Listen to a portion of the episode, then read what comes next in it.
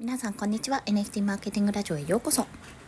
このラジオは NFT とマーケティング時々瞑想社長の日々を毎日配信しています。ということで、まあ、いろんな音が混ざりますことをご了承ください。さて本日は今絶賛とね悶々と考え中のサブスク NMO についてのお話。継続的な月額制のサロン、まあ、コミュニティを作るには何をしたらいいかという2つのポイントをですね今回ちょっと別の情報からそれぞれのね情報から知ったのでそれをお伝えしたいと思います。1つ目は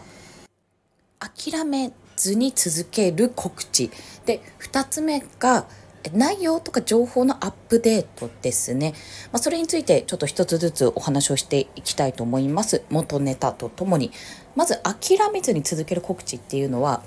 あれですねキングコングの西野さんの多分今日、今日なので、えー、12月16日の無料放送だったと思います。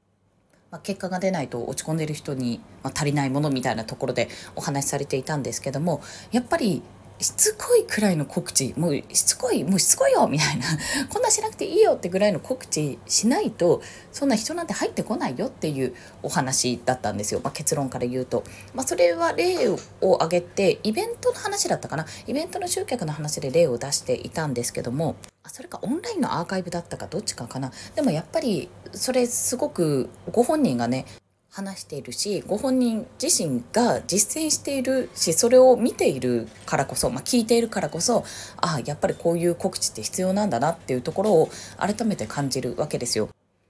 まあ、やっぱり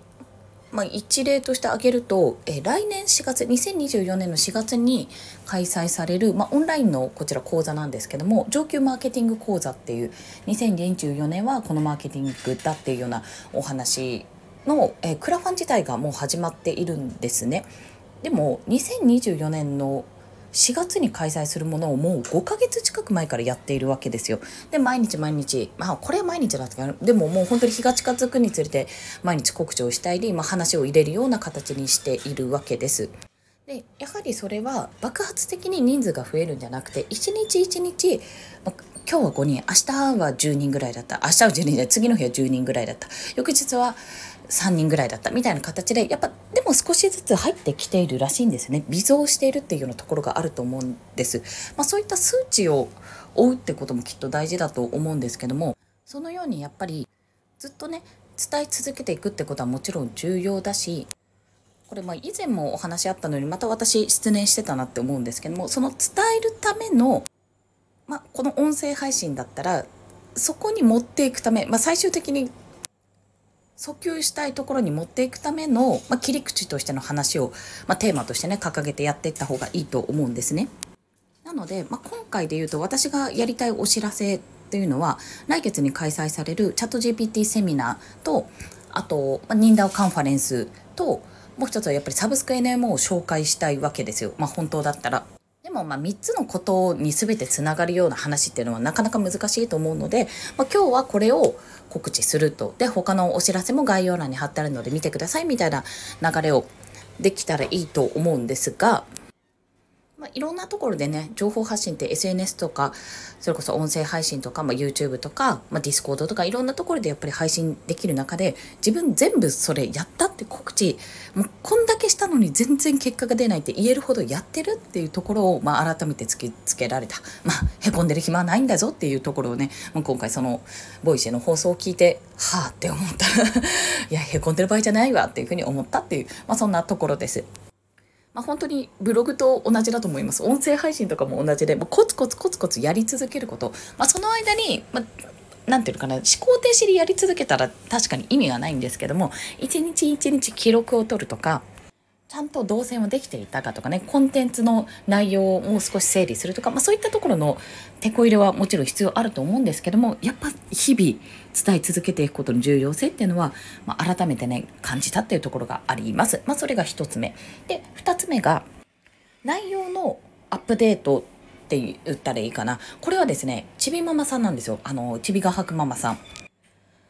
あのちびママさんは人ジェネ一人でジェネルモンっていう月額のねオンラインサロンをコミュニティを作っているんですね。でもともとはノーコードでジェネを作るジェネラティブ NFT を作るってところから始まって結構参加者の方いらっしゃると思うんですよ。ちょっと私人数までは把握してないんですがメンバー見てる限りだとあこの人も人ジェネだこの人も人ジェネだみたいなところがあるので人数はいらっしゃると思うんですけど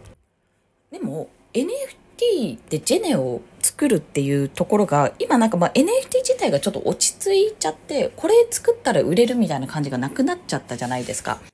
そもそも NFT プロジェクト自体をそんなに立ち上げられないような状況になっていて、まあ、需要が要は少なくなっているんじゃないか。で人ジェネってじゃあどうしたのかなってずっと思ってたんですけどもやっぱりそこねチビママさんめちゃめちゃうまいんですよ。もともとセミナーとか、説明をするのがお得意というか本業だったんですよねそういうふうにされてるから、まあ、まず Zoom でセミナーウェビナーをたくさんやられているってところが一つと AI に行ってチャット GPT とチャット GPTs とかで、まあ、ツールを作ってコンテンツを作っているんですね。で今回ねなんで私があ人死ねすげえなって思ったことに気づいたかっていうと15日の金曜日に開催されたチャット GPT のセミナーがあったんですね。その後に来たメールメッセージに書いてあってまず一つはそのアーカイブの動線っていうところ。アーカイブは確かねアーカイブは有料だったかな？一部条件のある人要は人ジェネメンバーその月額会員に入ってくれたらアーカイブも見られますよっていうような形だったかと思います。それ以外になんか条件あったと思ったんですけども、まあ、のすぐには見られないよっていうようなところが一つと人じゃね他にもこんなセミナーとかやってるよっていう案内で結構そのチャット GPT とかプロンプトとかあと AI 副業か AI 副業でこんなのができるんじゃないかっていう提案とかね割と私がねああこれすごいなと思ったななんかチャット GPT に触れてみてなおかつでもすごいのは分かったけどこれを副業にするってところまで多分つながらないと思うんですよ。でもそこのあの具体的に副業にするんだったらこんな感じじゃないですかねって提案とかも見られる。であとはこの人に聞けば教えてもらえるっていうところがやっぱりサブスクって何て言うのかなうんと本を買う感覚というよりその場で聞けるとか相談できるそのコミュニティっていうところはコンテンツと違ってそういった部分があるかと思うのでやっぱり参加したくなる動線というか言葉があるしそういうふうにちゃんと展開してるなっていうことを感じたんですね。すごいうまいなって思ったんですよ。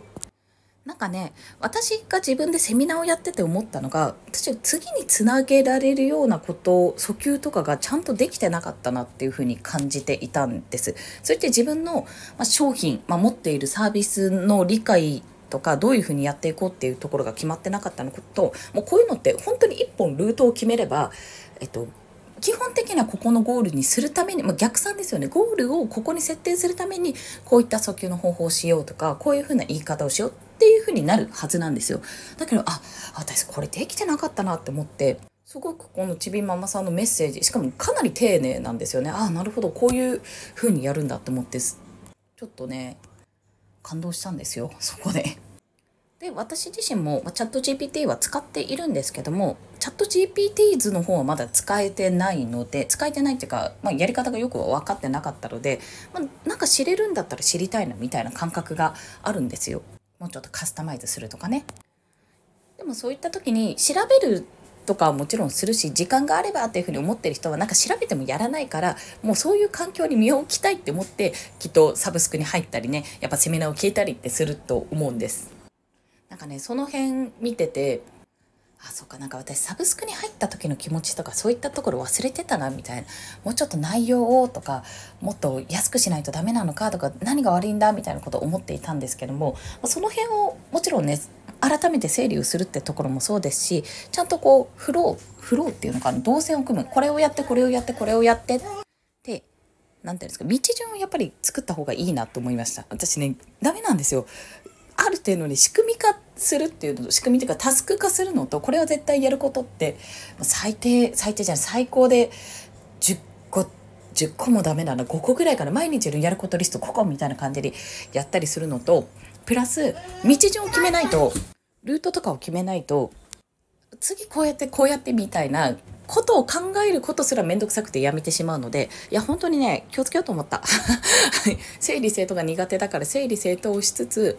改めてね NMO のこのサブスクとまあ NMO そのものですねそこら辺のコミュニティ設計ちょっともう少し考えていくのと、まあ、自分がどうやってリソースを避けるのかもちろん自分の時間とか今勉強会にねいろんなところ行ってきますってことをやってるのでそういったところも含めてどうすれば運営できるのかっていうのもちょっと考えながら週末にできればね週末にこういったことをできればしたいしたいんですよ。あの何も考えずになんかコーヒー飲みながらとかやりたいんですよ。ノートとペンとか持ちながら。分かります？これ。なかなかできない。なかなかできないんですこの時間。まあそれは仕方ないんですけど。今もっかね悩んでいたところがあ大体こういうことかってことが見えてきたので今日はその中間報告といったところでございます。ということで本日もお聴きくださりありがとうございました。まあ、そんなちびママさんのねメッセージにもありました。1月のセミナーのご紹介セミナーウェビナーかなのご紹介です。まず、1月12日の金曜日の午前10時半からリコさんによるチャット GPT& チャット GPTs の初心者セミナーを開催いたします。もう使い方わからないとかそういったことも含めて初心者向けに結局何に使えるのかなどですね教えていただきますのでぜひぜひお申し込みいただけると嬉しいです。そして1月26と27の金土と、えー、一応ですね朝の10時から17時となってるんですけどもえっとね多分ちょっとこれ予定がいろいろ変更になりますね。初日が10時16時で、えー、2日目はね12時17時になるからまあそんな風にちょっとなるかもしれませんがはい。第3回目の忍者ダオカンファレンスを開催いたします。15分の発表プラス5分の質疑応答を一コマとして様々なプロジェクトや個人の方々の発表、そしてエンタメ枠とご用意しております。今回ですね、ワンドロ大会を開催予定です。2日間で、えー、1日目と2日目でそれぞれワンドロ大会をね開催しようと思っておりますのでこれ1時間でお題に沿った絵を描くという企画なんですけどももしご興味ある方いらっしゃいましたらぜひぜひお申し込みいただけると嬉しいです。そして最後にもう散々話してるこの月額 NMO 初月無料でこちら参加できます。Web3 の最新ニュースや、えー、スタイフで話してる限定放送が聞けたりプロジェクトとか自身の活動の相談用に個別チャンネルも承ってますし今月ねちょっとまだ決まってないんですが月に一度会員向けのコミュニティラジオクローズドなラジオですね。テーマを決めてお話しするっていうこともやっております。ぜひぜひお申し込みいただけると嬉しいです。いずれもこちら概要欄にリンクを貼っておりますのでよろしければ概要欄から飛んでみてください。ということで本日もお聴きくださりありがとうございました。今日も一日頑張っていきましょう。またね。バイバイ。